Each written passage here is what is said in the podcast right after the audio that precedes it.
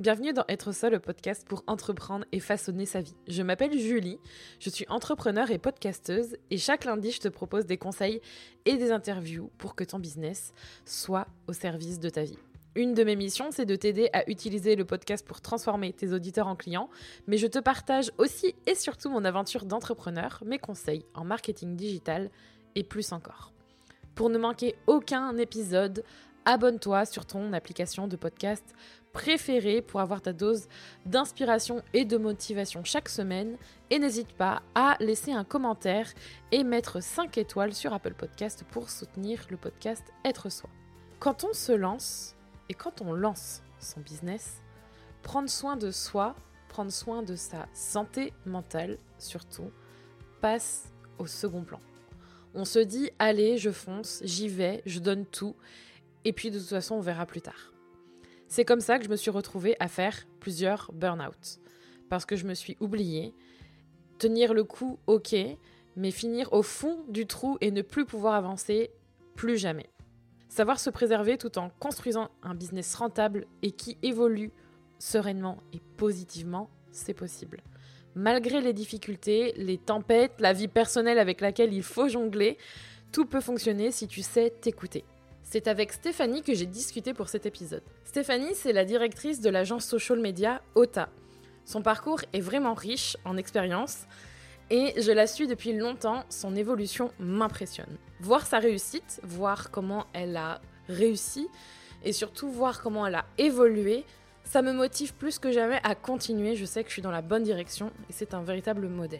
Dans cet épisode, tu vas apprendre le parcours de Stéphanie, de freelance à directrice d'agence, comment faire évoluer son activité sans exploser en plein vol, comment elle a géré les difficultés, les doutes et ce qui aurait pu l'arrêter en chemin, pourquoi les entrepreneurs doivent prendre soin d'elle plus que jamais.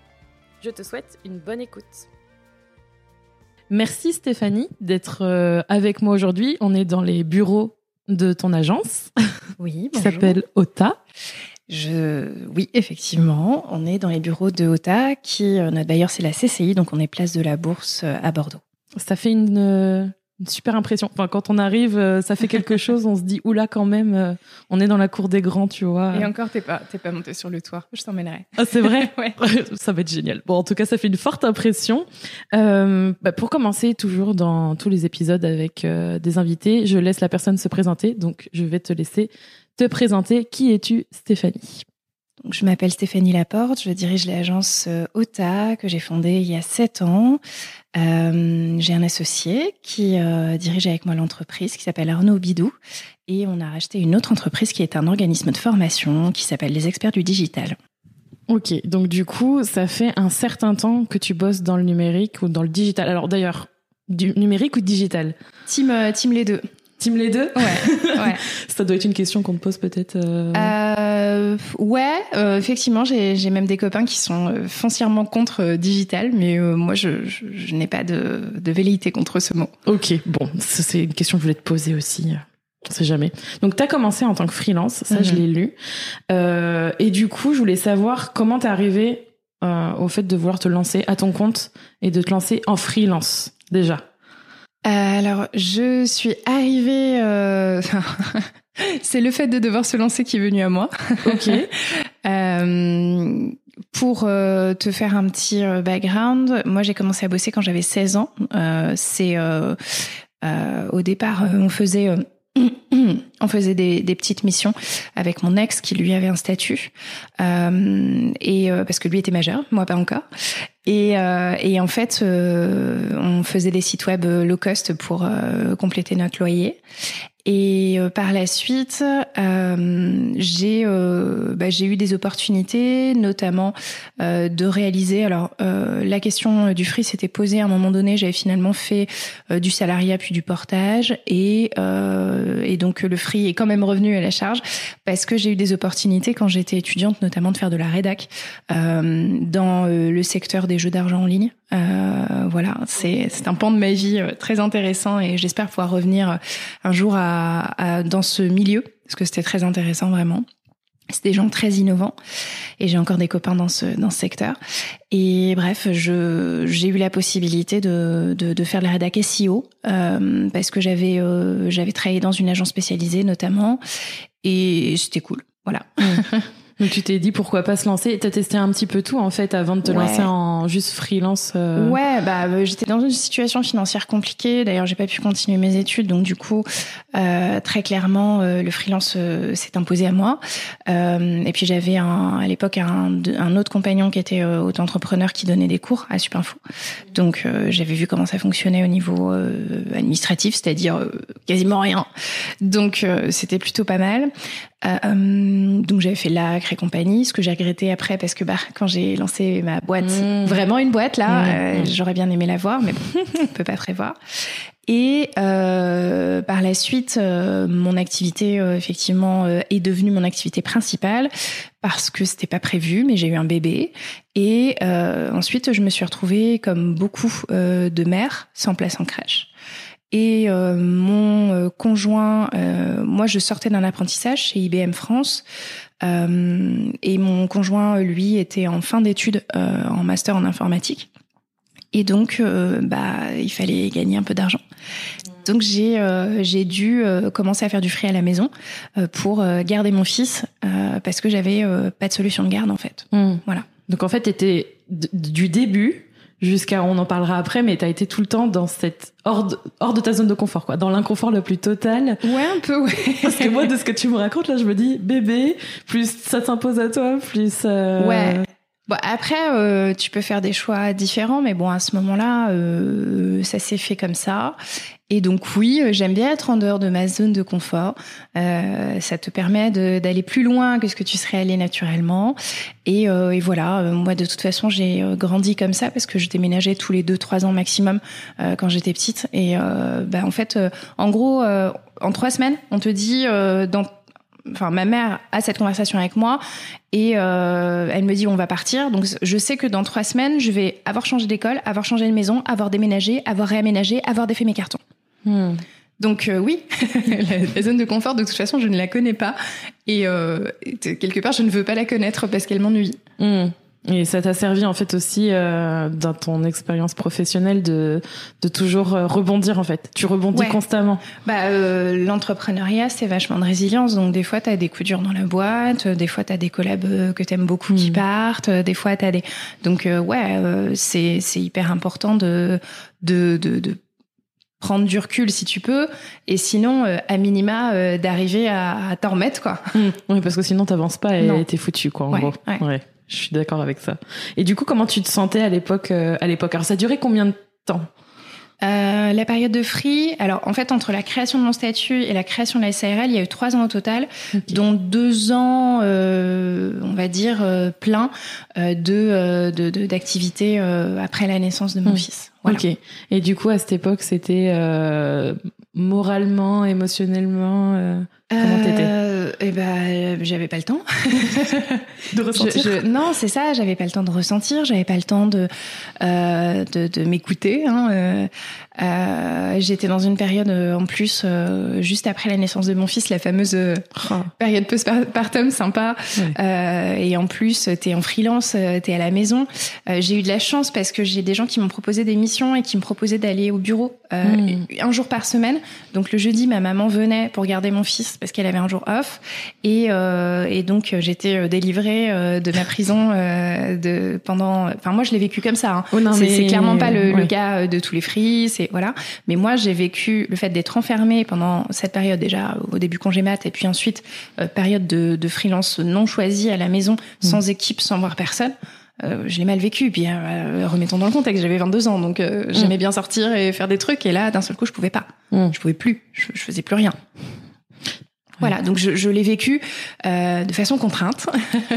Et, et, je l'ai vécu euh, de façon euh, de façon euh, occupée ensuite parce que progressivement j'ai eu beaucoup de missions et, et notamment des, des, des comptes très importants, comme celui des Restos du Cœur, en national, à gérer solo, soir, week-end, jour férié, tout le temps, parce qu'il y avait des flux tout le temps. Et, euh, et en plus, euh, les gens euh, sont dispo principalement quand toi tu ne travailles pas. Donc en fait, tu travailles. Voilà. Donc les repas de famille avec le téléphone sur la table et tout. ouais. Tu connais bien. Ouais. c'est vrai que c'est jeune et je compatis tellement. Enfin, moi, je n'ai pas, j'ai pas le même âge, mais le, mm. je, je me reconnais et encore moi, j'ai mon mari qui travaille avec moi. Euh, on a décidé de garder notre enfant qu'à aujourd'hui, quand on enregistre l'épisode, à 8 mois. Mm-hmm. Mais il y a quand même ce sentiment de, de, de on, on, se sent un, imposé un choix qu'on a en même temps choisi, en même temps on, on essaye de tout combiner, on essaye de tout faire en même temps. Et je pense que ça c'est difficile de, surtout quand on on, est, on voit personne. Oui. Ça, oui, dur. Peut-être que ça aurait été différent euh, si on avait été deux à la maison. Peut-être aussi qu'on se serait euh, entre voilà un peu clashé. Euh, je ne sais pas, mais mais euh, oui, avoir euh, toi-même toute la charge de la maison plus en gros ne vivre que pour le moment où où ton conjoint va rentrer le soir et, et faire vivre ton enfant dans ce moment-là, euh, c'est à la fois bien et pas bien parce que du coup ça a créé une espèce d'attente permanente chez mon fils vis-à-vis de son père et moi je, je n'existais pas en fait. Je, je mmh. comme j'étais là tout le temps, j'avais pas d'intérêt. Tu vois, j'étais un vieux jouet, quoi. Donc, euh, je pense que ça, ça a altéré ma relation avec mon fils. Et puis après, quand j'ai beaucoup d'activités, euh, et eh ben, euh, ça le restreignait dans ses mouvements, ça le restreignait même au sein de l'appartement. Euh, donc, euh, parce que moi, j'étais occupée, quoi. Donc, du mm. coup, je le mettais dans, le, dans le parc. J'étais, donc c'est forcément ça a un impact. Hein. Mm. Euh, je crois qu'il n'y a pas de solution parfaite. Après, bon, il va bien. Hein. Là, il va avoir 9 ans, donc ça va. Mais, euh, mais ouais, il n'y a pas de solution parfaite. Mm.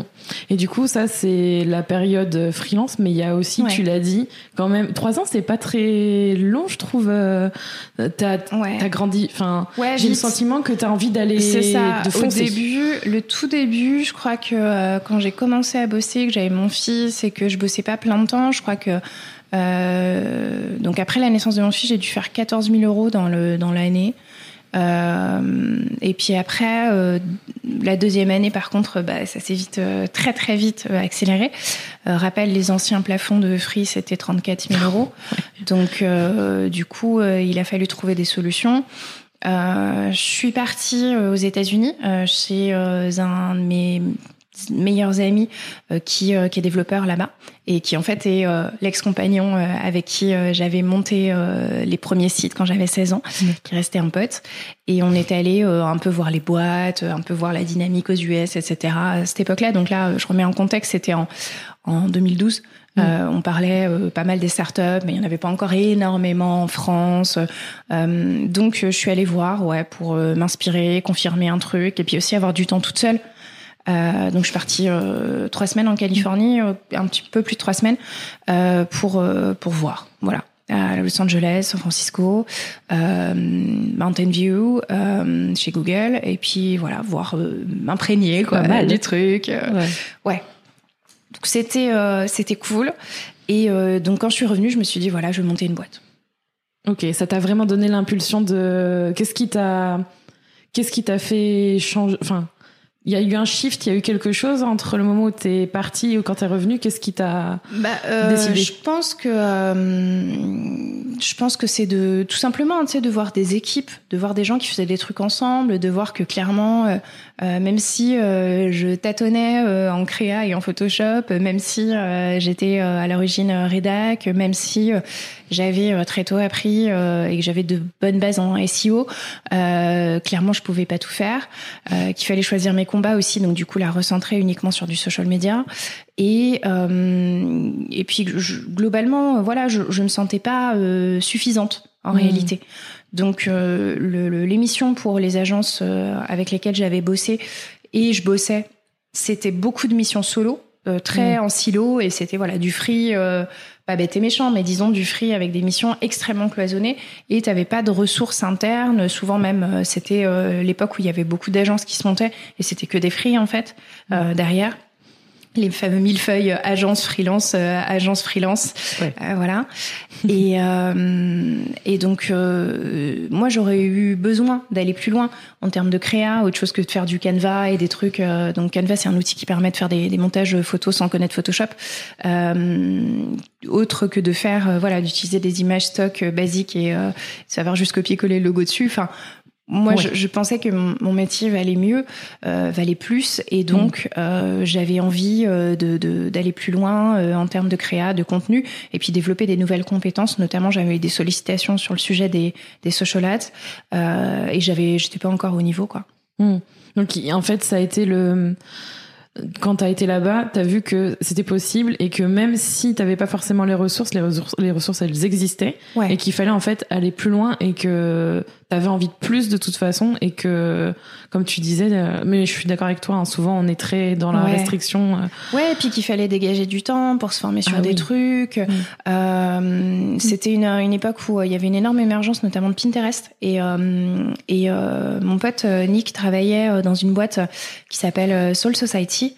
C'est une entreprise qui, qui vend des chaussures et qui avait énormément mis Pinterest au cœur de sa stratégie e-commerce. C'était hyper innovant et j'avais trouvé ça cool à observer mm. et, et voilà de, de voir comment un pur, un pur player s'était développé comme ça et à force de recommandations sociales avait réussi à s'implanter euh, dans l'équivalent US des Galeries Lafayette, euh, alors que donc encore une fois c'était un e-commerçant à la base.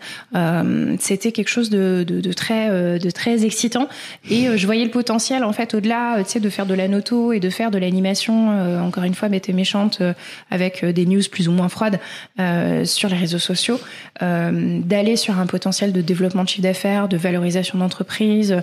là ça ouvrait de nouvelles portes aux, social media euh, et pas uniquement pour les e-commerçants. Hmm. En fait, apporter quelque chose. Euh, euh, enfin, j'ai cette phrase en tête, ça tourne en boucle depuis quelques jours. C'est souvent les clients, ils savent pas ce qu'ils ne savent pas dont ils ont besoin. C'est-à-dire qu'en gros, c'est un peu cette idée que bah oui, c'est bien, ils viennent, ils achètent quelque chose, ben, un freelance qui fait du social media, mais en fait, en tant qu'expert, mm. toi, tu sais qu'il y a besoin de tellement plus. Oui, exactement. Et c'était cette façon-là aussi de grandir pour pouvoir leur apporter tellement plus pour qu'ils grandissent. Bah, en fait, euh, c'est euh, souvent les clients ils viennent te voir, ils te disent bonjour, euh, j'ai besoin d'une page Facebook, et en réalité. Non, ils te disent même bonjour, on voudrait des fans Facebook. tu vois. Encore aujourd'hui? Ouais, bah grave. pas, pas, pas, à chaque fois et pas forcément dans ces, dans ces termes, mais au début, tu te dis, mm. OK, bon, le client est raisonnable, il a compris que les fans, ça servait à rien, pour des raisons d'algorithme et tout ça, on peut plus les toucher gratuitement. Donc, euh, il a compris.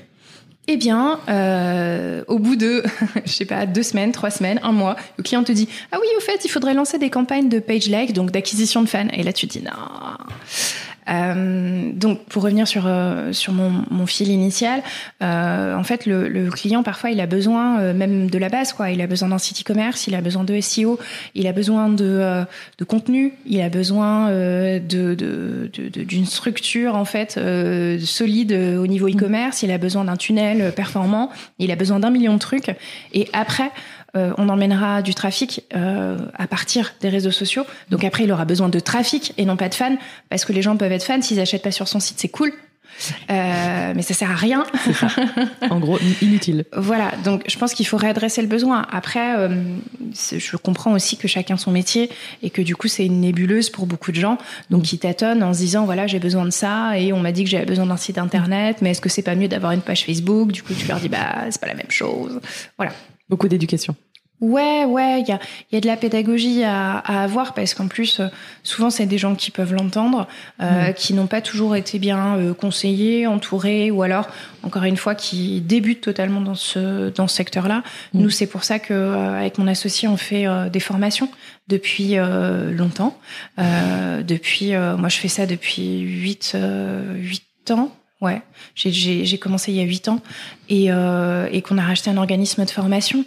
Euh, en fait, euh, le client euh, achète bien que ce qu'il comprend bien, quoi. Hmm. Et, euh, et je pense que l'époque des agences, donc là je fais plutôt référence aux agences, soit comme généralistes, soit agences de pub. Le, le, temps où les agences avaient été omniscientes, omnipotentes et où je, m'occupe de tout, tu t'occupes de rien. Ça, ça n'existe plus. Mm. Il faut que le, client il soit impliqué. Euh, souvent, il semi-internalise ou en tout cas, il fait des actions internes euh, qui vont compléter ce qu'on fait. Euh, et c'est très bien, c'est extrêmement important. Au contraire, euh, c'est pas quelque chose auquel on est hostile. Et, euh, il doit pouvoir s'approprier les sujets euh, pour apprécier notre travail et puis monter en compétences mm. et, et, aller plus loin dans la stratégie parce que tu peux pas lui vendre un truc d'ingénierie extraordinaire si jamais euh, il comprend pas l'étape 1, sinon il verra pas l'intérêt ni la valeur mm. ajoutée. Totalement. Du coup, si on revient mm. à, tu reviens de San Francisco et là tu te dis ok, je suis chez moi, je vais ouvrir une SARL. Alors je pense, j'imagine que tu te dis pas tout de suite waouh, ça sera une SARL. Enfin, j'en sais rien. Donc tu te dis ok, bah là, va falloir que je passe de moi toute seule à euh, bah, une agence. Enfin, il me faut une équipe, il me faut des ressources, il me faut plein de choses. Comment tu te sens et Qu'est-ce que tu fais? Alors déjà, euh, mon, mon, envie, mon intention initiale, c'était pas de monter une agence. Je me, j'avais pas la prétention de euh, monter une agence. Donc pendant très longtemps, euh, j'ai été très complexée vis-à-vis de ça. Puis finalement, quand on a été 7, 8, 10, j'ai fini par par changer changer de, de, posture. Mais pendant très longtemps, je disais qu'on était une cellule de conseil, mais qu'on n'avait pas la prétention d'être une agence avec des spécialistes réseaux sociaux, euh, euh, graphisme, enfin créa, motion, etc. Euh, réputation, influence, mais qu'on n'était pas une agence. Et donc, euh, ouais, parce que il y a des trucs pas très agréables aussi dans quand tu évoques agence. En gros, tu penses directement à des charrettes jusqu'à 22 heures et et à un truc qui, qui presse les gens. Mmh. Et donc, c'était pas ce que je voulais. Euh, même si moi-même je les faisais, hein, mais ça c'est euh, un choix d'entrepreneur mmh. euh, et ça doit pas être euh, le cas euh, des collaborateurs ou en tout cas de façon anecdotique et pas pas leur quotidien. Mmh. Donc ce que, là, ce que je dis, c'est pas bon pour la renta. Hein. tu, enfin, clairement, on pourrait être plus rentable. Hein, on pousse en plus les gens, mais bon. Ouais. Je pense qu'il faut le karma, tout ça. Non, ne fais pas aux gens ce, qu'on, ce, que, ce que tu voudrais pas qu'on te fasse. C'est ça. Je pense aussi que ça dépend comment tu veux diriger et comment tu, enfin, comment tu, c'est pas diriger, mais c'est ta politique d'entreprise, tes valeurs d'entreprise et humaines, comment tu veux. Oui, ouais, bah on en reparlera, mais t'as, as vu ce matin, il y avait personne, euh, parce qu'en fait, on télétravaille à volonté le matin, donc euh, voilà, c'est pour ça. Hein. Euh, donc, juste pour revenir sur le mot, pour alors c'est vraiment le fait de choisir cellule de conseil, ouais. c'est conscient par rapport au mot agence. En fait, dans ta tête, ça évoquait trop de choses négatives. Ouais, puis aussi, euh, non pas forcément uniquement du négatif, mais c'est aussi parce que je, il y avait des gens que j'admirais beaucoup. Euh, à Bordeaux, il y a l'agence Saint John's, par exemple. Hmm. Euh, à Paris, il y a l'agence ECD à qui j'ai travaillé. mais tu vois, pour moi, des agences, c'était des 20, 25, 30, 50 personnes. Donc, hmm. j'avais clairement pas la prétention, moi, de dire que j'étais une agence. Et en plus, plus. Euh, je trouvais ça extrêmement euh, galvaudé euh, de dire euh, je suis une agence alors que euh, tu as un stagiaire, c'est trois frics qui, à qui tu sous-traites des trucs et je l'avais vu chez trop d'agences quoi. Hmm. Voilà. Enfin, Chez trop d'agences entre guillemets. Ok. donc ouais, à ce moment-là, je me dis que je vais monter une boîte parce que je dois changer de statut. Je suis déjà consciente parce que je travaille déjà euh, sur des marchés publics euh, avec justement des agences euh, notamment parisiennes qui me sous-traitent des choses, des missions très spécifiques, notamment sur le Grand Paris Express, qui est le super métro, le, mm. nouveau métro autour de Paris, qui était déjà en, dans les cartons à ce moment-là. et puis des missions pour le STIF et puis d'autres choses. J'avais répondu pour une agence dans laquelle j'ai failli m'associer aussi, qui s'appelait Ruban Communication, qui était spécialisée dans la com responsable. J'avais répondu à un appel d'offres pour le CNES aussi. Euh, donc euh, on a, euh, enfin, je, je, savais aussi quel genre de papier il fallait et je savais que une structure en EURL, par exemple, ça pouvait extrêmement faire peur à un marché public ou à un grand compte qui faisait un appel d'offres fermé euh, parce que euh, parce que URL le risque repose sur une seule personne en fait mm. et dans la tête des gens c'est c'est tout petit mm. Voilà. Donc euh, je voulais pas me fermer à ça, donc j'ai créé une SARL, j'ai demandé à mon conjoint, euh, le père de mon fils, de prendre 10%, euh, ce qui, euh, enfin, en fait avec le recul, oui j'aurais pu demander à ma mère ou à quelqu'un d'autre, mais en même temps, c'était logique, euh, même s'il a fait un bel exit quand on a divorcé, euh, c'était logique de, de, lui donner ça dans la mesure où lui prenait euh, des responsabilités avec notre fils mmh. euh, et de la charge mentale et plein de choses. Mmh. Et, euh, et, et, on avait mutualisé ses premiers revenus parce que j'avais pas un revenu suffisant en free, quoi. Donc finalement, ça, ça, avait du sens. Et, et donc, ouais, j'ai choisi le statut SARL pour plein de choses parce que je voulais être TNS et pas avoir des charges énormes en tant que salarié dès le départ. il y avait déjà un delta. Hein. Tu passes de tu passes de, de, de, 24 à 46% de charge euh, quand tu passes de free à TNS. Donc déjà, voilà. Mm. Plus la partie euh, libératoire euh, de l'impôt sur le revenu qui disparaît. Euh, et donc là, je me voyais pas passer à 80%, si tu veux. Je n'étais pas, pas ambiancée. Le, le, saut était un petit peu trop... Ouais. Le, trou était béant devant. Bah ouais, ouais, parce que en fait, quand t'es free et que ça marche bien, en fait, ça, tu t'y attends pas. quand t'es free et que ça marche bien, tu gagnes bien ta vie, même si tu fais des heures et que si, si t'es stressé parce que si tu te casses la jambe, bah, il y a que toi. Mm. Euh, mais par contre, euh, quand tu passes boîte, euh, bah, d'un seul coup, tu as plus de travail, tu as l'administratif que tu n'avais pas avant, tu as plus de responsabilités et tu gagnes moins bien ta vie parce qu'en fait, oui, tu peux sortir des frais, tu peux acheter des billets de TGV, des machins, mm. mais tu as déjà beaucoup plus de charges, notamment comptables et compagnie. Et aussi, tu as beaucoup plus de cotises, quoi. Mm. Donc, les premiers temps, tu te dis, ah ouais, c'est la carotte, en fait. Hein. Je, quel mauvais plan J'aurais dû moins travailler, travailler moins pour gagner plus, en fait. C'est exactement. J'aurais dû rester à ma place. Donc à ce moment-là, je me sens, euh, je me sens animée d'un truc. Je me dis bon bah voilà, faut que, faut que ça marche, faut que parce que j'ai pas le choix, parce que euh, j'ai eu des situations économiques très difficiles quand j'étais étudiante. J'étais interdit bancaire. Donc, euh, du coup, euh, j'avais pas envie de nouveau euh, bah, d'être dans la galère, quoi. Et, et j'avais pas envie de faire un job alimentaire ou euh, de faire euh, ce que à peu près je crains le plus au monde, c'est-à-dire être obligé de faire comme ma maman et euh, devoir entrer dans la grande distribution et ne jamais pouvoir en sortir.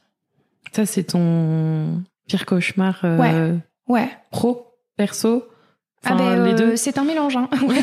c'est absolument homogène, même des deux côtés, à la fois pro et perso. C'est vraiment, euh, c'est des gens que je respecte beaucoup parce que c'est un métier très difficile. Euh, mais mais moi, j'ai grandi dans l'ombre de la grande distribution. j'ai grandi dans l'absence aussi parentale parce que quand tu travailles dans la grande distribution, tu travailles aussi le samedi. Euh, t'implantes à 5 ou 6 heures le, matin, mmh. ou même des fois t'implantes toute la nuit et t'enchaînes à 6 ou 7 heures. Et, euh, et puis euh, souvent tu fais des fermetures de magasins.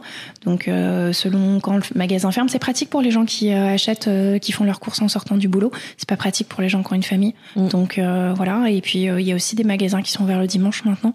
Parce que moi, je, je, enfin je trouve que c'est un non-sens parce que euh, c'est sur la base du volontariat, mais en réalité, euh, mm. quand t'es mère célibataire, par exemple, euh, bah, le volontariat, voilà, c'est juste que t'es dans la dèche en fait. Mm. Voilà. Donc oui, oui, c'est vraiment mon, plus grand cauchemar de devoir prendre un job alimentaire et devenir chef de rayon ou chef de secteur en grande distrie comme ma maman. Mm. Ouais. Mais en tout cas, ce que, de ce que j'entends, c'est que tous les tous les choix que t'as fait Vraiment, c'est sûr, tu es tout le temps dans ta, hors de ta zone de confort. Mais surtout, en fait, c'est toujours des choix qui te tirent vers le haut. Tu, en fait, presque, tu t'imposes quelque chose qui, qui fasse en sorte que tu grandisses, tu continues et que ça te, que ça te motive. Mais du coup, tu te sentais vraiment ah, galvanisé, motivé, euh, ou alors motivé, oui. Euh, euh, avec euh, animé de quelque chose mm. et, euh, et, et le fait de ne pas avoir le choix beaucoup plus en fait c'est j'ai pas le choix parce qu'en plus à ce moment-là j'ai j'ai un enfant euh, mm. donc euh, j'ai encore plus de charges euh, et, et j'ai j'ai j'ai pas le droit de, de me planter en fait donc mm. il y a d'autant plus de pression que euh, j'ai pas le droit à l'erreur, je peux pas avoir de dette, je peux pas avoir de trucs parce que je, enfin encore une fois j'ai été dans cette situation euh, plus jeune et, euh, et je veux pas l'être quoi. Et ça, la pression, tu la vivais bien parce que depuis quand même 22 ans, ouais. t'étais quand même pas mal sous pression.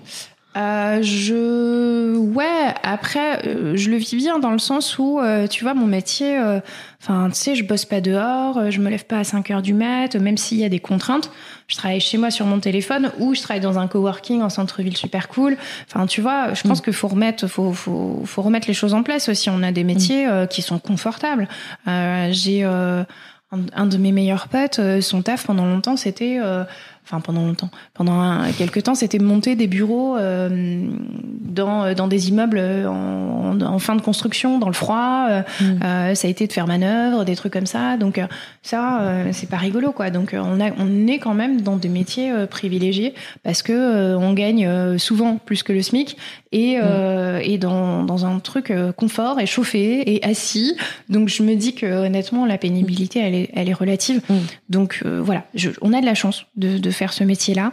Je suis extrêmement reconnaissante de pouvoir le faire. Et oui, ça nécessite de, de, de travailler euh, dur et de faire des sacrifices personnels, mais, euh, mais globalement, j'ai du bol, quoi. Mmh. Tu te sens chanceuse et, euh, et comment dire, t'as de la gratitude pour ton. Ah, mais carrément, ouais. Mmh. Complètement. Puis bon, j'ai rencontré plein de gens. Euh, j'ai pu faire plein de choses super euh, et donner, j'ai donné des, des, conférences au Maroc, en Tunisie, en Algérie. Euh, j'ai euh, là bientôt, je vais aller donner une conférence en Martinique. Euh, j'ai donné des confs euh, dans plein de villes cool en France métropolitaine.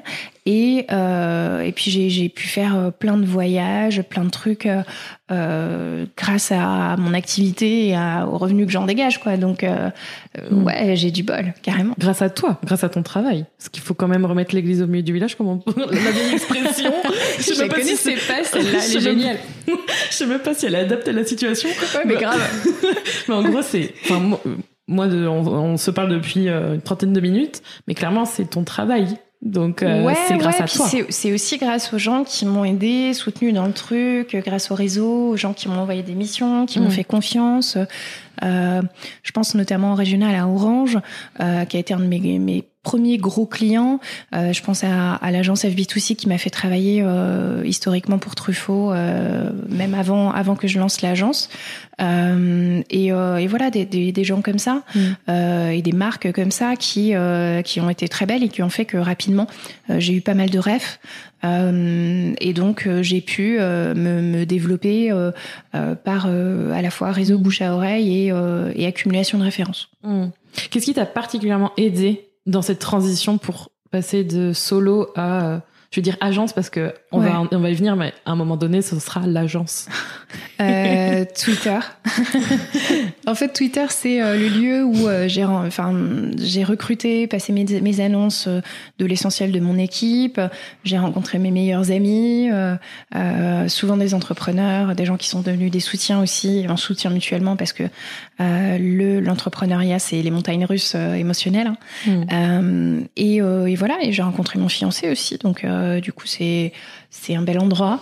Euh, donc ouais, c'est c'est euh, le fait de se tourner vers l'extérieur et Twitter est un très bon canal pour faire ça. Et pourtant, c'est pas la réputation qu'il a ce réseau social. Ouais, ouais, mais bon, moi je fais partie des vieux twittos. Je suis arrivée en 2009 et, euh, et je, j'en ai retiré énormément de bonnes choses. Hmm. Que c'est, je pense que c'est une question de, de perception. Et d'usage aussi peut-être. Ouais, absolument. Hmm. Ouais, ouais, c'est une question d'usage. Moi j'ai un usage euh, euh, semi-pro. Euh, c'est-à-dire que je vais, je vais faire beaucoup de blagues, dire beaucoup de conneries sur Twitter, euh, utiliser beaucoup de gifs de loutre, euh, mais euh, c'est vrai, je confirme. je, je, mais, mais je vais aussi retweeter des trucs très sérieux sur l'évolution du deep learning et sur donc c'est vraiment, mais c'est à l'image de ma personnalité en fait, mm. et donc je me pendant euh, quelques années, je m'astreignais à faire vraiment euh, très clean, très pro. Euh, et puis en fait, je pense que déjà, faut pas que ce soit déceptif. et, et, puis aussi, c'est plus sympa quand il met un peu de, de toi, quoi. Mm. Ouais, il faut que ce soit quand même euh, ouais. que ça te représente, que ce soit humain. Et... Oui, c'est ça. Et puis du coup, il y a des gens qui n'ont rien à voir avec le métier euh, ou la com euh, de façon générale euh, qui me suivent, plus pour les gifs de loutre que pour. il y a des fans de gifs de loutre. Voilà. Et il y a même des gens qui rient à mes blagues, ce que je trouve incroyable. donc voilà, il y a, y a une personne que j'ai rencontrée il y a pas longtemps, Laura, qui m'a dit, Laure, pardon, qui m'a dit, ah oh là là, je trouve ça génial. J'adore tes blagues sur Twitter. Je dit, bah écoute vous allez faire un fan club de, sûrement deux personnes ou une personne et demie. Euh, c'est bien ça. Ouais. Moi, je, trouve je sais pas si c'est bien ou si c'est inquiétant pour sa santé, mais euh, mentale. Mais tu as donc un fan club de deux personnes qui rient à tes blagues. Oui, c'est ça. Pas mal, les autres supportent.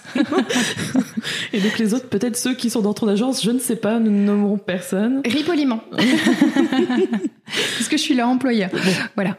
Donc c'est super d'avoir euh, aussi une dirigeante de, enfin une, une associée. comment on, comment on te euh, gérante, du ouais. Gérante. Gérante, ouais. Ok, parce que ça aussi c'est le truc. Quel titre on se donne quand on commence à monter une structure euh... Euh, Ouais, bah, enfin là en SRL de toute façon, il fallait un gérant. Je suis majoritaire, donc du coup, bah, je suis gérante. Et, euh, et donc ouais, enfin après sinon c'est directrice ou enfin comme on veut quoi. J'ai pas de, de j'ai pas d'attachement particulier, euh, sauf sur les formulaires américains, je mets pas CEO. Euh, bon, voilà.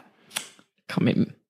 Ça, ça, fait quelque chose, mais je trouve que c'est un peu une tendance. On pourra peut-être en reparler, le, de mettre CEO partout. Ouais, ouais. Je, moi, je suis pas, voilà, j'ai pas de vocation. Euh, même si on a des clients américains, mm. euh, j'ai pas d'énorme vocation internationale. C'est plus euh, transparent pour tout le monde de mm. dire euh, euh, gérant, dirigeant, directeur ou directrice. ouais. Ouais, faut pas trop se prendre la tête avec ouais, ça. Je pense. Mm. Et du coup, ça fait quoi d'être dirigeante d'agence? Euh, alors ça, en fait, enfin il y a plusieurs étapes. Euh, il y a une étape euh, qui est très difficile, c'est l'étape où t'es pas encore entouré. C'est-à-dire que tu es en croissance, mais t'as pas encore assez de fric pour pouvoir te faire aider, notamment sur l'administratif, sur le financier, sur tout ça. Et donc, euh, bah, à ce moment-là, ça fait essentiellement mal. mal comment? Bah mal, euh, mal d'un point de vue fatigue. Enfin, je, je disais dans un autre podcast, euh, il y a, tu vois, il y a, y a des, des, monstres de la Silicon Valley qui disent que si t'es pas prêt à travailler 80-90 heures par semaine les deux ou trois premières années de ta boîte, t'as pas envie qu'elle réussisse. Bah quelque part, c'est horrible, mais c'est vrai, quoi. Donc, euh, bah ouais, ça Oui. fait mal de travailler autant, euh, d'être fatigué, dormir 4 heures par nuit, euh, de, de, de fonctionner, de, de maintenir ton corps comme si c'était une machine. Tu mets juste de l'essence dedans et tu repars, quoi. Hmm. Donc, ouais, ça fait mal, physiquement, mentalement, ophtalmiquement. ça fait sur mal. l'écran. Ouais, bah ouais. C'est- Et du coup, ça, ça a duré combien de temps? Ça a duré vraiment les 3-4 années dont. euh, Ouais, c'est ça, les trois, les trois, quatre années. Ok. Euh, au bout, euh, en 2016, donc j'ai monté en 2013. En 2016, euh, je suis partie en congé mat parce que j'ai eu un deuxième enfant. Euh, donc j'ai euh, un peu ralenti à ce moment-là et j'ai surtout arrêté de bosser le week-end. Mais c'est le seul, c'est le moment où j'ai arrêté. Pas avant. Un peu ralenti. J'aime bien le un peu ralenti. Ouais, parce que c'était quand même chaud, quoi. Euh, puis c'était une période où euh, on avait eu un, un petit creux euh, en termes de business et j'avais commencé à embaucher des gens, donc euh, enfin en salarié, donc euh, un peu ralenti parce que bah tu peux pas t'arrêter en fait, parce que sinon ton truc tombe, quoi. Ça devait être euh, hardcore. Ouais, et donc euh, ce côté-là, tu vois, vraiment la partie solitude de, du là euh, au-delà de la question du dirigeant, c'est surtout la solitude du gestionnaire, te dire euh, comment je vais faire avec toute la trésor dehors, euh, comment je vais m'en sortir, euh, euh, j'ai tant de charges, euh, là j'ai tant en prévisionnel, enfin c'est l'angoisse permanente en réalité. hein. Le- L'entrepreneuriat, c'est euh, c'est pas drôle. Donc c'est pour ça que je dissocie le freelance de l'entrepreneuriat euh, au sens société, euh, parce que c'est pas du tout les mêmes préoccupations. Quand tu es freelance, euh, la plupart du temps, tu ne... oui, tu as potentiellement une famille, des charges, des chats à nourrir, euh, mais euh, tu tu t'as pas euh, la pression euh, financière euh, et judiciaire possible euh, liée à la charge mentale du gérant. Quoi. Hmm. Donc c'est c'est c'est encore autre chose. Donc du coup, t'as quand même. T'es quand même forte, hein. Parce que moi, je, là, tu vois, je suis encore en phase euh, postpartum Mhm. à gérer euh, tout ce que tu peux dire aussi sur euh, la gestion. euh, alors moi, j'ai, on est que deux, Ouais. mais euh, il y a le côté personnel, le côté pro, le Mhm. côté trésorerie d'or, etc. Mais euh, toi, t'as vraiment enchaîné. T'y es allé, t'as Ouais. eu, t'as, t'as un moral euh, et un mental d'acier. Tu l'as construit ton mental parce que Ouais. La vache. Enfin, moi, je me, moi, je m'imagine la situation, je me dis, ça devait être quand même, euh, Bah en fait, faut tenir. ouais, t'as pas le choix et puis tu deviens une machine quoi. Tu es une machine. Euh, bah, par exemple, là, je, je, mon, mon conjoint, euh, là, on sort d'un un an et quelques de relation à distance parce qu'il habitait à Lille. Il vient juste de déménager à Bordeaux, mais il est encore fréquemment en déplacement. Il est entrepreneur aussi. Forcément, ça facilite les choses et le dialogue. Euh, mais euh, des fois, quand je lui réponds pas euh, en messagerie instantanée, euh, il me dit ah pardon pardon, euh, t'es en mode machine, je te laisse tranquille. Ah, et donc c'est pas, Ouais. donc c'est vraiment une blague. euh, ouais, c'est un vrai vous. truc, ouais, ouais, ouais, ouais. Ok. Bah, t'es obligé en fait. euh, ce qui, ce qui peut être chiant pour plein de choses et notamment pour la vie sociale. Euh, mais en fait, euh, quand t'as euh, 54 trucs à faire rentrer dans une journée et qu'en plus, moi depuis peu de temps, euh, enfin depuis un an et quelques, je suis euh, séparée puis divorcée. En fait, il y, a, y a un an et demi, j'ai commencé la garde alternée. Donc, en fait, une semaine sur deux, il faut que ta journée, elle sienne. Et ça, c'était un truc inédit et exceptionnel parce qu'avant, c'était mon, mon conjoint qui s'occupait d'aller chercher les enfants et les, enfin, les emmener, les, les ramener. Et là, il faut condenser ta journée, il faut les emmener. et, et à l'heure où il faut se barrer pour les ramener, il faut que tu fini, quoi. Parce qu'en plus, euh, après, euh, comme tu les gères solo, que tu fais euh, la bouffe, les bains, les devoirs, etc., une fois que tu as rempli ton lave-vaisselle et qu'il est 22 heures, t'es explosé. Ouais, t'as juste pas envie de retourner faire une autre journée de travail. Je le faisais avant, mais euh, alors peut-être qu'à 30 ans tu fais moins de trucs qu'à qu'à 22 euh, et que tu as moins d'énergie. Mais euh, mais ouais, euh, avant je faisais ça. Je, je, rentrais avant que mon fils se couche, euh, même si c'était mon conjoint qui le ramenait à la maison et qui gérait la plupart des trucs. Je gérais tout ou partie du repas sur la fin non. Et et après je m'y remettais une fois que mon fils était couché quoi. Mais euh, aujourd'hui, je sais pas si je serais capable de le refaire sur la longue durée. Parce que honnêtement, la WC euh, me guetterait, quoi. Vraiment. tu as trop puisé dans ton euh, capital machine. Ouais, c'est ça. Donc, donc il faut que je sois focus. Il y a plein de choses à faire rentrer. En plus, ce qui est chiant dans ton boulot de dirigeant, c'est qu'il y a plein de ton taf qui est invisible. Donc, pour le staff, t'es en fait juste pas là ou t'es pas dans la prod du coup, tu fais rien, ou en tout cas, ça peut paraître. Et en réalité, euh, tu gères plein de micro-problèmes, micro-sollicitations. Et puis, du coup, quand tu as entre 15 et 20 personnes euh, qui te sollicitent pour des trucs, des validations, des choses comme ça, euh, c'est forcément lourd. Après, nous, maintenant, on a des, des responsables de, de, production et responsables de pôle qui sont, qui sont là pour faire du middle management, qui nous préservent avec mon associé beaucoup de, de, mmh. ces sollicitations quotidiennes, qui les prennent à leur compte. Et, et donc, la charge mentale est beaucoup mieux répartie, mais grâce au fait que on soit arrivé au stade suffisant de monter une équipe, et du coup, c'est la même chose euh, sur la partie euh, financière et, euh, et gestion. C'est-à-dire que maintenant, j'ai un DAF à temps partagé, un directeur financier. j'ai depuis en fait l'année où j'ai eu ma fille, j'ai une personne qui à temps partagé aussi avec d'autres d'autres potes entrepreneurs qui fait l'administratif au sens tu vois saisie comptable, scan de justificatif, annotation, etc. ça c'est un soulagement énorme et, et sans eux, enfin je serais euh, au fond du sac parce que je serais épuisée quoi. C'est impossible de tout gérer. Bah, et puis surtout, tu peux pas faire du développement d'entreprise quand tu es euh, et ça je le dis beaucoup à des copines euh, entrepreneurs ces temps-ci qui sont au stade juste avant où elles peuvent elles ont pas encore trop de fric, elles peuvent pas investir, elles ont pas beaucoup de staff, elles peuvent pas tellement déléguer et puis surtout elles se disent que ça ça se délègue pas parce que sinon elles ont plus leur place de dirigeant. Et en fait, il faut faut préserver ton temps de cerveau quand tu es quand tu entrepreneur et et en fait si tu plus de temps pour diriger euh, faire de la projection, faire de la stratégie, des choses comme ça, euh, bah tu, tu, tu, tu, deviens exécutant et ta boîte, tu l'as subie. Donc, tu es obligé, euh, et c'est la même chose, ça je le dis à mon conjoint, euh, on est sur des métiers qui sont euh, mentalement prenants, forcément, on, est, enfin, on réfléchit, quoi.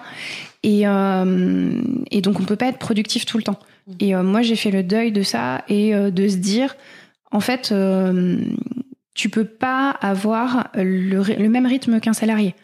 Euh, parce que euh, parce que tu as des responsabilités hors du taf, euh, enfin hors du temps heure ouvrable, euh, tu as de la pression mentale hors de ce temps-là, tu dois faire de la veille, tu dois faire un certain nombre de choses et donc tu ne tu ne peux pas pendant les heures ouvrables être tout le temps à fond. Donc si ça va pas, fais une sieste en fait. Va dormir. ouais, ouais, c'est ça. Parce qu'en fait, des fois, tu vas mettre 4 ou 5 heures à faire un truc qui aurait pris une heure. Et euh, c'est complètement stupide de mettre quatre fois le temps. Faut mieux que tu te reposes en vrai. Totalement. Et puis ça, c'est le truc qu'on voit. Euh, enfin, je pense qu'on apprend au fil de l'eau et qu'on s'en rend compte avec l'expérience. Ouais, puis à force de se cramer aussi. Hein, euh, c'est la machine qui le dit. ouais, à force de se cramer la santé, en fait. là, j'ai eu des soucis de santé qui euh, qui sont euh, qui peuvent être liés à mon travail et, euh, et donc aussi ça te ça t'oblige hein, à prendre du recul à relativiser et à te dire si je meurs demain est-ce que je me dirais que j'ai pas assez travaillé? La réponse est non c'est très bien non mais c'est trop bien de dire ça parce que je pense qu'on a beaucoup qui se posent même pas la question. Il y a d'ailleurs il y a un truc dont je voulais parler parce que je pense que c'est bien l'objet de ton podcast. Moi au début quand j'étais freelance, je culpabilisais de prendre du temps libre. Et donc, je, par exemple, j'allais au ciné et je me disais, putain, là, je pourrais facturer deux heures. C'est horrible hein, d'en être à ce point-là. Enfin, mais en fait, je me disais, euh, ouais, mais là, je pourrais gagner ma vie, et puis ça, ce serait mieux. Et puis, enfin, du coup, tu prends pas de vacances, tu prends pas de week-end, tu vis pas, tu culpabilises, tu chronomètres quand tu dors et tout. Tu dis alors, attends, là, si je dors 4 heures, j'ai mal au crâne, mais j'ai remarqué que si je dors 3h30, je fais qu'un seul cycle, et du coup, ça va. Enfin, là, tu, là, là, là, ouais. C'était une vraie question que tu t'es posée. Hmm Waouh. Non mais je, je... alors moi j'en suis pas au stade de chronométrer le sommeil, mais j'en suis au stade de ok si je peux passer ça dans certaines heures, enfin je, plus trop maintenant vu qu'à force de faire des burn-out au bout d'un moment voilà. je dis ok, ouais. mais euh, on va dans le mur, mais je comprends ce que tu veux dire. On mais, mais tu vois cette culpabilité euh, de dire ah ouais mais là je bosse pas, puis là je suis pas productive et tout, et, euh, et euh, tu vois mon, mon nouveau conjoint il était euh, dans cette situation, il est, je te le disais il est entrepreneur, et je lui disais mais va prendre un bain. Détends-toi, fais des trucs pour toi. Et, euh, et tu vois, des fois, c'est le milieu de la journée. En plus, il n'a pas de staff, il n'a pas de bureau. Enfin, maintenant, il est en coworking. Mais avant, il n'avait pas de, de, bureau à, l'extérieur de la maison. Donc, euh, je disais, mais, mais promène-toi. Tant pis. Enfin, tu t'imposes des horaires de salarié euh, alors qu'il n'y a pas de raison particulière, faut juste que tu sois joignable pour tes clients ou en tout cas que tu répondes dans un délai raisonnable. C'est pas pour ça qu'il faut glander, mais euh, il y a des fois où euh, tu vas te lever à 7 heures du mat et tu vas faire l'équivalent d'une journée de taf jusqu'à midi. Ensuite, ça sert à rien de rester sur ta chaise avec des allumettes sur les paupières pour garder les yeux ouverts alors que tu es défoncé et que visiblement tu vas rien produire jusqu'à 18h et tu vas traîner euh, sur internet, euh, errer comme une âme en peine et rien produire. Et en fait, enfin, tu vois, moi je dis ça parce que non pas parce que je juge, hein, c'est vraiment que j'ai été dans cette situation et en vrai des fois tu as juste besoin de te reposer, de respirer, euh, de d'aller au hammam, d'aller à la piscine, de faire du yoga, de et en fait le, le self-care, c'est vachement important pour la santé mentale. Et souvent, la santé mentale des entrepreneurs est vachement négligée parce que ouais, parce que tu dois être une machine. Donc ce que je dis, tu vois, c'est pas une injonction à l'être. Mm. Euh, c'est qu'au début j'ai pas eu le choix et que c'est malheureusement nécessaire les premières années. Euh, mais euh, quand ça commence j'en avais besoin à ce moment-là aussi, d'un point de vue psychologique, pour plein de raisons. Je, je, tu vois, dépression fonctionnelle. Donc du coup, je, je, je mm. comme je, je, je produisais, j'allais bien. Mmh, et donc j'étais dépendante à cette adrénaline de la production et de la croissance et du développement. Donc euh, finalement c'est c'est c'est un truc positif même si euh, même si c'est empreint négatif à l'origine. Mais dès le moment où tu en souffres profondément, où ça atteint, où tu atteins tes limites physiques et ou mentales et où euh, voilà tout n'est qu'une souffrance. Mmh. Enfin déjà, euh, je pense qu'il y a beaucoup de gens qui sont freelance ou qui sont dans certains cas, plus rarement, euh, entrepreneur au sens euh, entreprise euh, structure morale, euh, eh bien, euh, qui ne, qui ne devrait pas l'être. En fait, euh, il y, a une, y a une injonction à l'entrepreneuriat aujourd'hui. Euh, en fait, euh, les gens vont chercher la, la, flexibilité. Ils vont se retrouver enfermés dans un truc, dans un modèle qu'ils n'ont pas choisi et dépendants d'apporteurs d'affaires, de clients qui vont les remettre dans un modèle de salariat. Donc, ils vont avoir tous les inconvénients et la précarité, mais, mais, mais pas davantage. Euh, le freelance, enfin si t'es freelance, c'est pour pouvoir faire ce que tu veux alors que tu veux dans les conditions que tu veux. Et si euh, tu veux bosser depuis Amsterdam, tu le fais quoi. Bosser dans les locaux du client à plein temps euh, et te faire bolosser, c'est pas de l'entrepreneuriat en fait, hein, c'est du salariat déguisé. Mmh. Donc faut faut faut arriver à remettre les choses en perspective dès le moment où ça crée un malaise. Bah, déjà, enfin, faut te faire euh, aider, euh, en parler à quelqu'un et tout, et, et euh, surtout voir dans quelle mesure les choses viennent de toi et dans quelle mesure le travail est ou pas toxique pour toi, mmh. en tout cas dans sous cette forme. Il y a aussi plein de gens qui sont traumatisés par le salariat et donc qui euh, deviennent freelance parce qu'ils ont une mauvaise expérience en entreprise.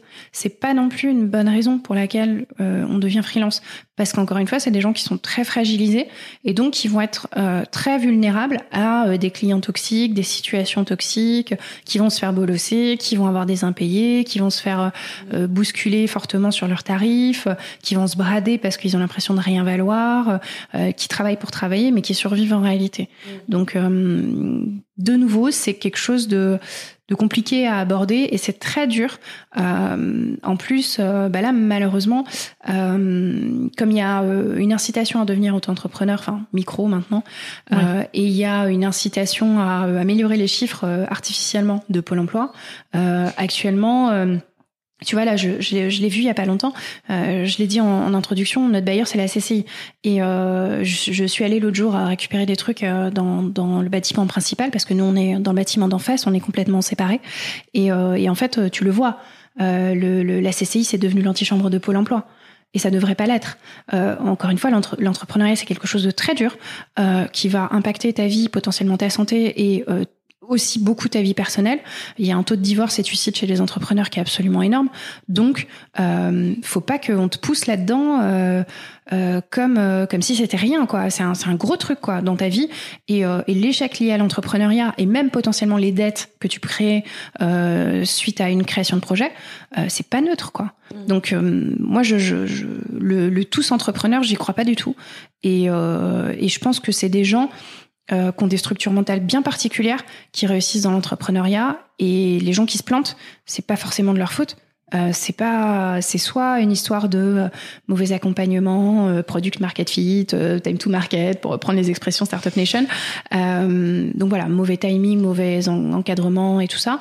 oui, mauvais produit, mm. mais euh, et aussi parce qu'ils n'avaient pas euh, six mois de trésor d'avance parce qu'ils venaient pas d'une famille très fortunée. Ça, ça, ça peut aider. Hein. C'est vrai. Voilà. Donc, euh, pour plein de raisons, des fois pour des raisons bancaires aussi, de mauvais accompagnement, euh, ça plante parce que euh, parce que la banque dit non. Donc voilà, la trésor, bah c'est fini. Et donc bah tu fermes tout. Tant pis, tu liquides.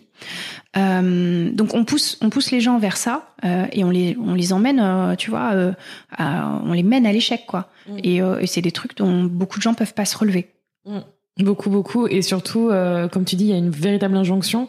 Et on parle pas non plus. Alors, on, met beaucoup en avant le fait d'être de, libre, de ouais, c'est génial de pouvoir. Euh, mais on peut être son pire en fait son pire patron en fait. Ouais, exactement parce que euh, parce que ouais, tu te mets des euh, tu te mets des impératifs, des injonctions, tu te prives de temps libre, tu te dis que si ça marche pas c'est de ta faute, tu as l'impression de rien faire et rien produire et de brasser de l'air toute la journée.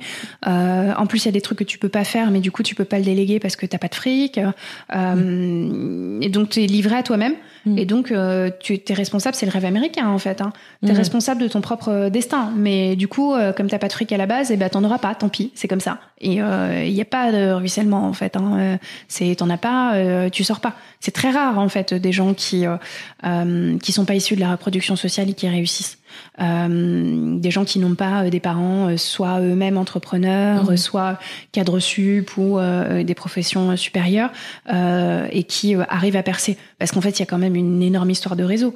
Mmh. Et, et même dans dans, dans, dans la, le, le milieu des startups, euh, c'est beaucoup de gens qui ont la capacité d'avoir de la love money quand tes parents ils sont au RSA ou quand t'as une mère célibataire qui travaille dans un, dans un supermarché, elle est où ta love money? Elle est pas là. Hein. Il y a personne pour t'en donner. Il faut compter que sur toi. Bah, bah, c'est ça. Ils t'aiment bien, mais ils donnent pas de money. Euh, c'est un truc que je dis régulièrement. Donc, euh... Ils t'aiment bien, mais j'avoue. Ils te love. ils te love, mais tu vas la chercher ailleurs. C'est toi qui vas la chercher en bah fait. Bah oui, bah oui. Du coup, là, on vous a tous mis en dépression. Vous êtes en PLS sur le côté de votre. si vous êtes en voiture, ne foncez pas dans un mur, s'il vous plaît. Non, mais voilà. Euh, enfin, au contraire, le but c'était d'être déculpabilisant parce qu'il y a plein d'entrepreneurs qui sont en difficulté. C'est un truc dont on parle pas, euh, dont on parle peu. Euh, moi, j'en ai eu des difficultés. Euh, Peut-être que j'en aurai de nouveau à l'avenir. Je ne sais pas. Euh, mais mais la résilience, ça s'apprend. Et, et, et en fait, quand ta boîte elle dure plus de trois ans, déjà, t'es miraculé, quoi. Donc c'est vrai. Pourquoi on dit ça d'après toi, par expérience Pourquoi ces fameux trois ans? Bah parce que déjà tu as euh, la phase du burn-out, parce que euh, parce que euh, les stats sont un peu minorés aussi parce qu'il y a des gens qui sont en, en, accompagnement pôle emploi un certain temps puis qui après vivent avec un revenu très maigre et qui finalement doivent retrouver un job alimentaire. Parce que c'est un c'est aussi un seuil critique de confirmation d'activité mm. pour plein de raisons. Et moi clairement au bout de trois ans c'est une année où j'étais en difficulté et je me suis payé quatre ou cinq mille balles dans toute l'année tu vois Hmm. donc euh, dans, dans l'année. Donc je gagnais moins qu'un stagiaire.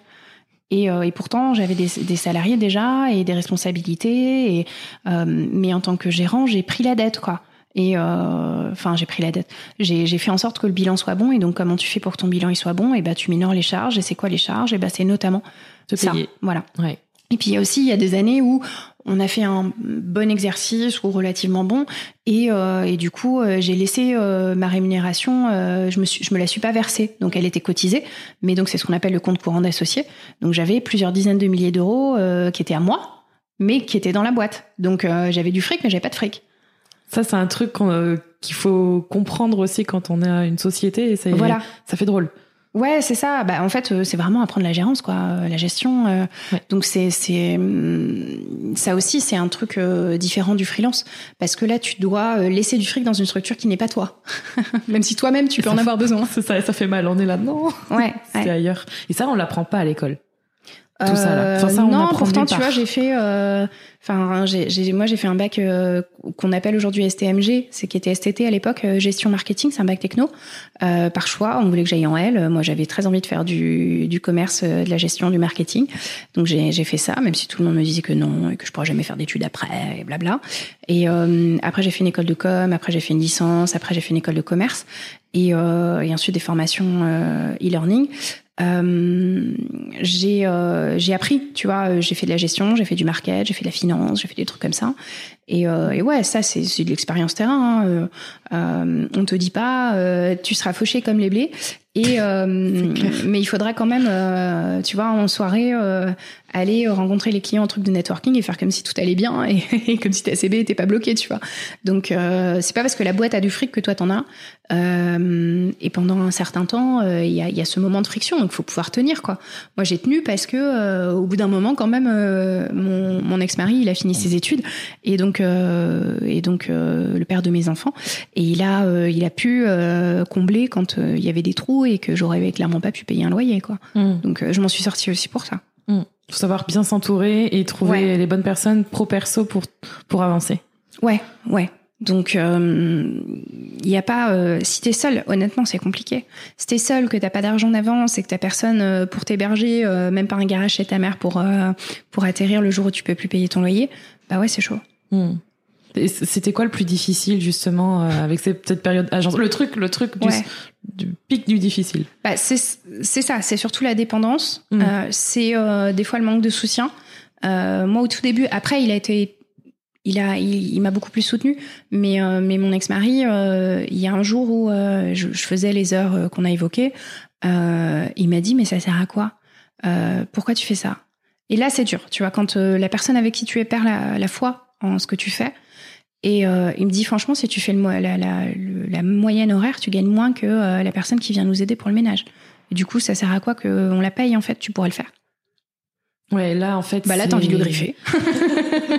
tu veux le scotcher au mur. C'est ça. tu veux le défoncer. J'en ai voulu pendant longtemps. Je comprends son raisonnement, mais c'est quelque chose de froid et c'est pas un truc à dire. Ouais. Sur, en fait, surtout euh, dans une période où t'as besoin de tout sauf de ça, ce genre ah de choses. Ouais. Non, puis, euh, puis même, enfin, de la part de ma famille, j'ai eu euh, des encouragements très distants, tu vois. Euh, mm. De temps en temps, quand il y a eu un article de presse et tout ça, ils m'ont dit oui, c'est bien. Mais j'ai jamais eu de discours franc à base de c'est super. donc, sauf mon père qui est revenu dans ma vie un peu plus tardivement et, et qui, qui, est plutôt encourageant sur sur pas mal de choses. Mais sinon. Euh, sinon, j'ai même euh, ma grand-mère euh, qui m'a élevé une partie de mon enfance et qui m'a dit mais t'avais une bonne place chez IBM, pourquoi t'es partie et tout? Enfin, tu sais, mm. ça te fait encore plus culpabiliser. Hein, ouais. En tout cas, moi, je te le dis, t'as raison d'être fière de toi. C'est gentil. C'est c'est la vérité, c'est la pure vérité. Du coup, on va passer à un stade un petit peu plus optimiste. Oui. Parce que alors, ne, ne, vous tuez pas, s'il vous plaît. Continuez à écouter jusqu'au ce rasoir. lâchez le volant. Oui. Euh, non. Ah oui, sauf si vous conduisez, pardon. Non, non, non, ne lâchez pas le volant, justement. Non, on va éviter. Dénouez, dénouez, moi cette corde, je vous en supplie. je, Non, non, euh, j'évoque tout ça, encore une fois, parce qu'il y a des moyens de s'en sortir en étant assez entouré. Mm et surtout en côtoyant d'autres entrepreneurs parce que les gens qui sont autour de vous, euh, qui partagent votre vie et qui sont pas entrepreneurs, euh, ils peuvent dire des trucs maladroits et sans le comprendre. Et euh, j'ai un, un, de mes, mes, très bons amis euh, qui est entrepreneur. Euh, l'autre jour, sa femme qui est pas du tout dans le métier lui a dit bah au pire ça coulera, tu remonteras autre chose. C'est le pire truc à lui dire, c'est affreux. je suis de tout cœur avec toi. Voilà, donc du coup après il lui en voulait. En plus il était encore plus mal parce que du coup il s'est dit qu'elle pensait que ça allait couler et tout. Enfin, faut pas dire ça aux gens. Un peu d'empathie s'il vous plaît. Ouais, mais mais c'est difficile. Tu peux pas te rendre compte quand t'es pas dedans. et, effectivement, quand tu as du recul, tu peux avoir une analyse froide en disant bah c'est bon, tu as déjà réussi à monter une boîte, tu feras autre chose. en fait, c'est j'ai foi en toi, tu seras capable de rebondir, mais c'est pas formulé comme ça. Et, et, euh, et tu peux pas mettre ce scénario-là dans la tête de l'entrepreneur. Hmm. Et puis il l'entend pas comme ça sur le moment où tu le dis. Non. Enfin c'est la. Enfin moi je comprends c'est la fin du monde. Toi tu vois c'est ça. Et toi, t'es là, ah, mais c'est bon, si ça crame, tu bois. Ouais, c'est ça. ouais, tu liquides, hein. Euh, écoute, easy peasy. Euh. Pas vraiment, non. Donc, du coup, un de tes conseils, ce serait de s'entourer de, des, personnes euh, qui sont capables de comprendre. Ouais, c'est ça. Donc, alors il y a il y a des des, des associations. L'autre jour, j'ai eu une discussion sur Twitter. Il y a des gens qui m'ont parlé de l'association. Je crois que c'est 60 000 rebonds, un truc comme ça.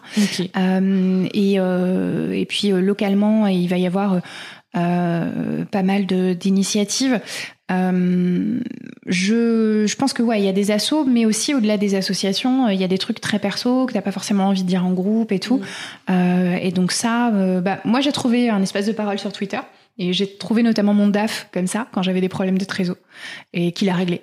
Et euh, mais euh, mais ouais, faut, faut avoir des, des, des, copains, des amis proches, entrepreneurs, mm. euh, avec qui tu peux partager ta souffrance en fait, et euh, et avec qui tu peux dire euh, ok on est dans le même bateau, là ça va, et du coup on est dithyrambique, et dans deux secondes ça ira pas, mais faut pas qu'on soit au fond du fond du sable quoi parce que parce que tu peux pas tu peux pas vivre sur ces montagnes russes là c'est émotionnellement c'est trop dur.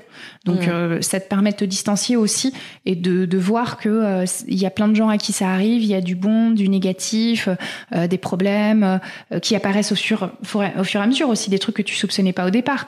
Et et, et, euh, et, des déceptions euh, euh et des problèmes euh, au niveau RH, au niveau, enfin des trucs que tu n'avais pas du tout anticipé, où tu te sens stupide de pas l'avoir fait, et finalement tu as des copains qui ont fait les mêmes conneries, ou alors qui te préviennent avant, ou même dans l'idéal, et mm. donc tu te sens moins bête et surtout tu fais moins, moins d'erreurs.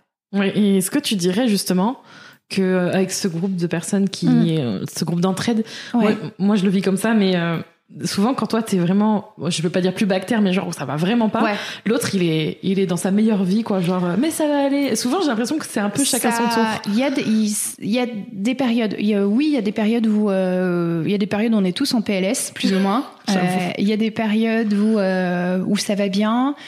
Puis en fait voilà c'est c'est nos boîtes évoluent en en même temps. Il y en a pour qui c'est plus dur que d'autres. Mais Enfin, tu, tu apprends aussi quand tu es entrepreneur toi-même. Tu vas pas euh, exploser ta, ta joie euh, au visage de quelqu'un, faire exploser ta joie au visage de quelqu'un euh, qui, qui est au fond du, du trou, quoi. Donc, euh, tu sais donner les bonnes nouvelles de façon neutre et surtout évoquer, et ça c'est le plus important, les moments où ça allait pas et où tu t'es relevé pour pour montrer à l'autre que qu'on survit, quoi. Hmm. Mais, mais de la même manière que dans d'autres sujets, tu vois. Là, en ce moment, j'ai plein de copines qui divorcent ou qui sont divorcées, qui ah. sont en, garde alternée, qui tout ça. Donc euh, c'est la même chose, hmm. euh, parce que euh, quand tu vois euh, ton ou ta pote euh, qui euh, qui est au fond du trou, qui qui est seule, qui, qui te dit que je vais jamais retrouver quelqu'un et de toute façon je suis horrible et puis voilà. Et ben ça, ouais. c'est c'est pareil, c'est la même forme de soutien quand j'ai des copines qui sont en dépression postpartum. Mm. C'est la même chose. Donc, il euh, faut, savoir te mettre dans les baskets de l'autre.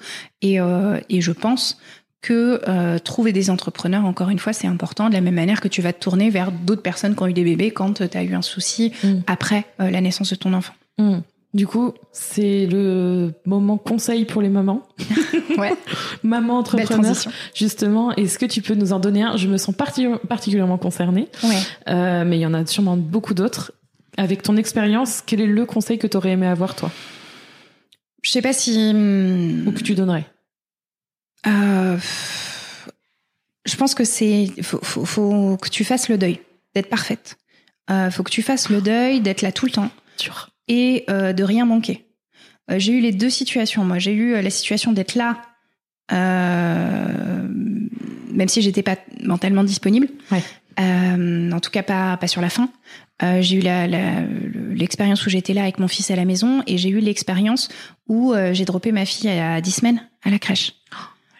Ouais. Donc euh, c'est tu peux pas en fait. Tu peux, tu peux pas euh, faire les choses parfaitement. Tu peux pas ne rien manquer. Tu peux pas. C'est pas possible en fait. Et même euh, chez des, des, mamans qui sont euh, au foyer, il y a des trucs. Il peut se passer des trucs dans la vie de tes enfants qui font où tu te dis putain, je suis nulle. J'ai, trop merdé quoi. Et en vrai, ça arrive à tout le monde.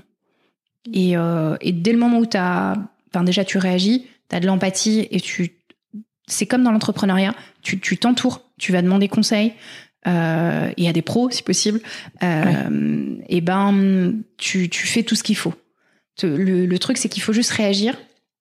Et euh, quand ça va pas dans ta vie perso, euh, j'ai des amis qui sont dans des situations où voilà, elles restent avec leur mari euh, pour des raisons économiques ou voilà, et parfois elles sont dans des situations de détresse euh, morale ou de danger physique.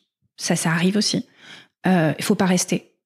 Et, euh, et le fait de rester ou juste, euh, juste, t'es pas bien avec la personne avec qui t'es, euh, mais tu restes pour tes enfants, ça faut pas le faire. Mm. C'est pas l'exemple et c'est pas ce que tu voudrais. Et le jour où ta fille euh, est avec un homme ou une femme d'ailleurs, euh, tu veux pas qu'elle reste avec cette personne pour pour pour décorer quoi. par principe, tu voudrais pas. Donc pourquoi tu te fais ça? Et pourquoi tu lui montres ça? Mm.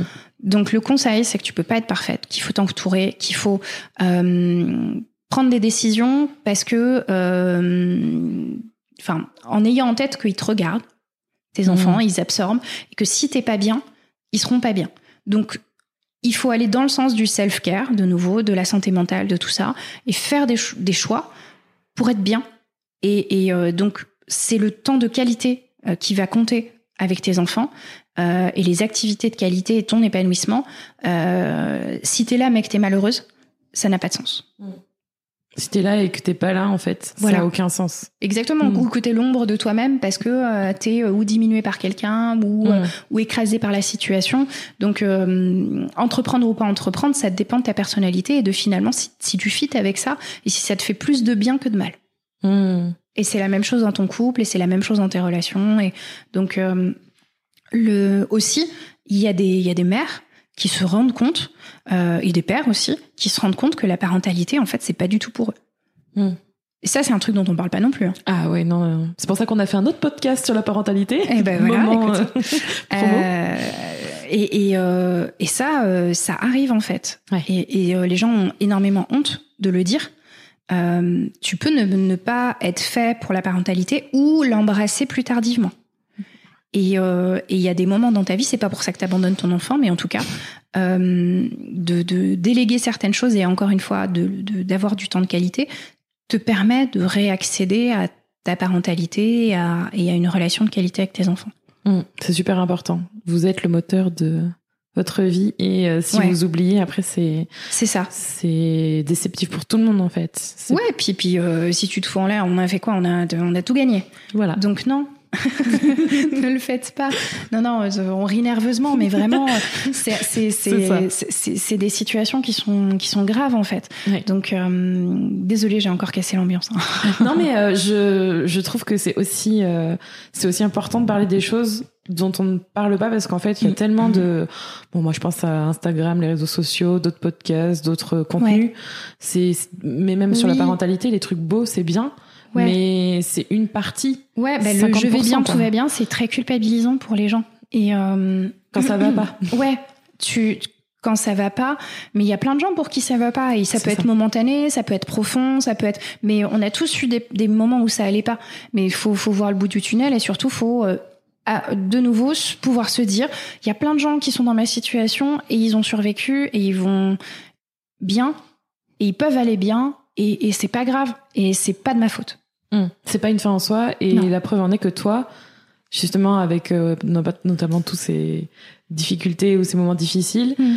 tu as ce recul et tu t'en sers aussi pour avancer et pour continuer. Euh, ouais, oui, euh, enfin c'est encore de la résilience quoi. Hmm. quand t'es mère et quand t'es entrepreneur, t'es obligé d'être résilient ou résiliente parce que tu vas avoir des moments difficiles, parce que parce que voilà il y a plein d'imprévus. Et donc, euh, tu es obligé euh, d'être hyper forte ou fort pour euh, les pères qu'on mm. oublie souvent.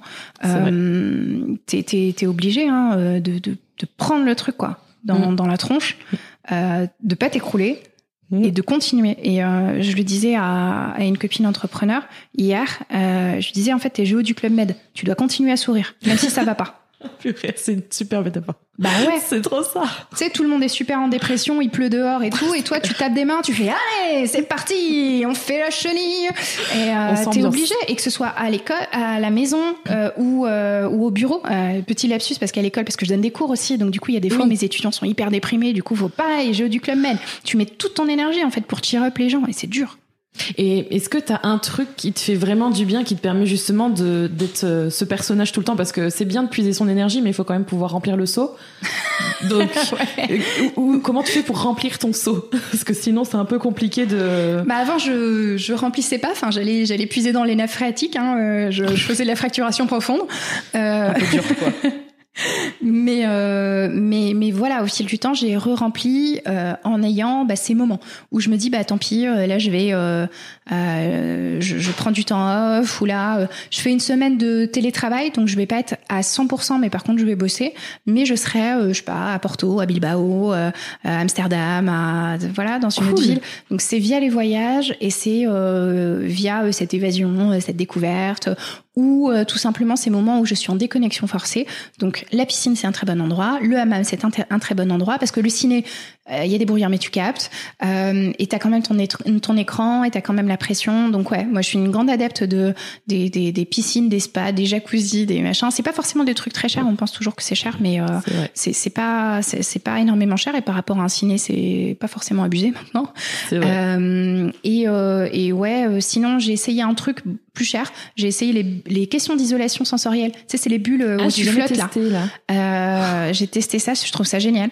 Euh, c'est un truc, alors euh, pareil, hein, ça fait très euh, new age, machin, mais c'est vraiment cool. et puis tous tes muscles sont relaxés. Moi, je fais pas mal de sport. ça aussi, le sport, c'est un bon moyen de, mm. de se retrouver. En fait, c'est encore du self care, quoi. Tu t'occupes de toi. C'est comme ça que tu, tu remplis le seau.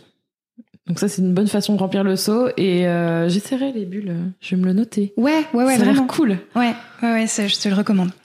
C'est quoi ta plus grande fierté avec ton activité? Mon équipe. Sans aucune hésitation et sans aucune euh, réflexion. Euh, c'est d'avoir pu monter une équipe qui sort des trucs de ouf, qui sort des trucs auxquels j'aurais pas pensé, qui arrive à, sans moi, faire des trucs. La meilleure récompense, récompense c'est d'être dispensable. Mmh. Ouais, je vois ce que tu veux dire qu'ils avancent euh, sans moi, sans toi et que euh, tout roule et que tu sois euh, ouais, que tu bah, vois en fait le truc. C'est comme quand tes enfants deviennent adultes ou en tout cas euh, grands, ils sont euh, ils sont enfin c'est des êtres humains fonctionnels et distincts de ta de toi, ce qui est qui est dur hein, pour certains parents, mais mais c'est génial en fait, mmh. c'est trop bien. Je, je, ça veut dire que tu as fait le job, tu as transmis ce qu'il fallait et et puis bah dans le cas du recrutement parce que on n'est pas dans la même situation, mmh. tu as su recruter des gens malins, autonomes et même souvent plus malins que toi. donc c'est cool et ça veut dire que, que ça marche. Le conseil pour les personnes qui souhaitent se lancer, le seul que tu, s'il y en avait qu'un seul que tu devais donner. Euh, tester, tester des trucs. Si jamais, par exemple, c'est un projet entrepreneurial euh, autre que du, du, conseil, du service, euh, même d'ailleurs, même si c'est du conseil, tester à moindre coût. Euh, vous mettrez, vous vous mettez euh, pas trop en danger parce que c'est facile hein, pour les gens de dire ouais, mais lâchez votre job et laissez ça. Et, mais par contre, vous tâtez pas trop longtemps. Moi, ce qui marche dans ma vie, c'est que je prends des décisions rapides, en pro comme en perso. Et, euh, et donc, du coup, j'essaye un truc et euh, je, je, je, je, teste, j'itère. Si ça marche pas, j'arrête. Je fais, je fais vite le deuil. Euh, j'ai j'ai deux side projects d'entreprises qui ont échoué. une première tentative d'association qui avait échoué. Donc ça aussi c'est important de le dire. Euh, là j'ai un nouveau side project que j'espère pouvoir mener euh, à bien. Euh, mais euh, mais faut tester rapidement et euh, lancez-vous quoi. Euh, mais euh, c'est clair que si vous n'êtes pas multimilliardaire, eh bien limitez bien sûr la casse sur votre perso, votre famille. il faut, faut, il faut pas que vous soyez que vous vendiez votre maison et tous vos biens parce que vous avez échoué dans une boîte. ça c'est c'est dur quoi. Mmh. Faut pas se mettre en dette non plus. Euh... C'est quelque chose bah. que tu vois beaucoup? Ouais, euh, je fais du mentorat dans des incubateurs, accélérateurs, et puis aussi naturellement j'ai des anciens étudiants. Euh, je dirige un master à l'INSEC, on, oui. l'a pas évoqué. Euh, j'ai des anciens étudiants euh, qui euh, viennent me voir quand ils ont un projet. Euh, ouais, ouais, il y a des gens qui se mettent dans des situations un peu chaudes. Hein. Après, nous, on est dans des métiers faciles, encore une fois, parce que nous, on fait du service. On achète un ordi, deux ordis, euh, un bureau, quatre chaises, c'est bon. un café, c'est bon. Ouais. Mm. Et euh, il y a des gens, ils achètent un, un fonds de commerce, euh, euh, ils rachètent un bail commercial, ils achètent du matériel et tout. quand tu, tu, produis des trucs physiques, ça c'est encore un autre, un autre taf, quoi, un autre, un autre métier. Donc là, bah, t'es obligé de t'endetter quand même un peu. donc, mais, mais il faut, faut que la dette mentale et physique soit, soit proportionnée et encore une fois que ça vous fasse sur le long terme plus de bien que de mal. Mm faut penser au long terme quand même. Ouais, mm. mais par contre, au début, tu peux pas t'écouter. Et euh, j'ai accompagné hein, des, entrepreneurs euh, et des entrepreneurs euh, en incubation. Mm. qui qui qui faisait 30 ou 35 heures par semaine et et qui s'étonnait du non progrès de leur entreprise. Ah et malheureusement bah il y a pas de secret. Hein. Non, faut bosser. Faut bah bosser là. Et plus que ça. Est-ce que tu as un conseil à donner? Alors, vu que c'est ton cœur de métier, on arrive euh, sur les derniers conseils. Euh, la chose qu'il faut arrêter de faire sur les réseaux sociaux, notamment quand on est entrepreneur, euh, le truc que tu vois qui t'agace et que tu as envie de dire, mais arrêtez de faire ça. Bah, juste le je vais bien, tout va bien, tu vois. Hmm. Le, uniquement exposer ses réussites et ne pas et culpabiliser les autres. parce que encore une fois, il y a trop de gens qui sont en difficulté et ce serait mentir que de prétendre euh, que, que tu n'en as jamais eu. Ou alors, euh, énorme, euh, énorme moule, quoi, hein, vraiment. Trop de chance. Il y en a un sur je sais pas combien, et encore, je suis même pas sûre. Ouais, on a tous eu des difficultés, même des gens qui sont qui ont démarré avec des fonds, même des. Enfin, t'as as forcément des déceptions, donc faut le dire. Et euh, tu dis quand, enfin, même nous, les premiers dans certains cas, tu vois, on dit quand on gagne une compète, on dit pas, on dit rarement quand on en perd, mais on, le dit de temps en temps. Euh, donc c'est c'est c'est la même chose. Euh, je pense que faut être un peu plus authentique. Euh, le fake it till you make it est, euh, est, est très dommageable à beaucoup de gens. Mm. C'est un peu la vieille tendance qu'il faut tuer dans l'œuf. Euh, enfin, tuer, tuer tout court, pas tuer dans l'œuf, mais. Ouais, je pense qu'il y a, hum, il y a une forme de, de, enfin, de, de, de, retour des choses à un moment donné. Hmm. Euh, ça te rattrape, même si tu camoufles le truc, ça te rattrape. Donc il faut pas mentir aux gens et euh, ni aux clients ni aux partenaires et leur dire que tout est toujours allé bien. Là, nous, on est dans une phase où ça va bien, faut le dire aussi, hmm. mais euh, et dans une, une phase où on a stabilisé euh, euh une euh, une situation qui est bonne, mais mais on a eu des moments durs. Et donc, euh, il faut, faut, dire aux autres boîtes que ça arrive et que et qu'on s'en sort. Et que vous n'êtes pas seul. Ouais. Ça peut aider. La question que je pose à tous mes invités, toutes mes invités jusqu'ici pour l'instant, euh, c'est quoi pour toi être soi? Alors être soi, c'est euh, je sais, même plus comment ça s'appelle. euh, ah oui, voilà, je, je, je, me marrais un peu, tu vois, sur tous les, les trucs euh, New Age qu'on appelle, tu vois, genre euh, pleine conscience, mm. tout ça. Donc sans aller dans ces trucs-là, parce qu'en vrai, j'y connais rien. Mais être soi, c'est s'écouter. Et être capable, oui, de, de, de, rendre, de modeler son corps et son esprit, d'en faire des outils mais aussi euh, de savoir euh, en prendre soin. Hmm. Voilà, donc euh, prendre soin de son esprit dans nos métiers particulièrement, je pense que c'est important. Hmm. Merci Stéphanie, franchement une bonne conversation. Toi qui, je crois que sur Twitter tu rigolais des podcasts méga longs ou je ne sais pas, il y avait je sais, un running gag là-dessus. On est à une heure et quart. Eh donc ouais, je parle trop. je suis désolée. non, et eh ben tu vois, je sais que beaucoup vont apprécier de t'écouter. J'espère. Et ça m'a fait super plaisir de parler avec toi. Je suis ravie. Et où est-ce qu'on peut te retrouver justement? Parce que tu parles de Twitter, mais euh, sur les réseaux sociaux ou ailleurs, euh, comment on peut faire pour te retrouver? euh, Sur Twitter et sur Instagram essentiellement, parce que j'ai pas énormément de temps pour les autres. Euh, mm. C'est plus anecdotique sur LinkedIn et Facebook. donc ouais, STHAZ, S-T-E-A-S-H-A-Z, Twitter et, et Insta. On mettra ça dans les notes de description de cet épisode, évidemment. Et merci beaucoup. Merci à toi. Et bonne journée. Merci, à bientôt. Merci d'avoir écouté cet épisode d'être soi. Tu peux retrouver les notes de cet épisode ainsi que tous les épisodes d'être soi sur juliekinoko.fr.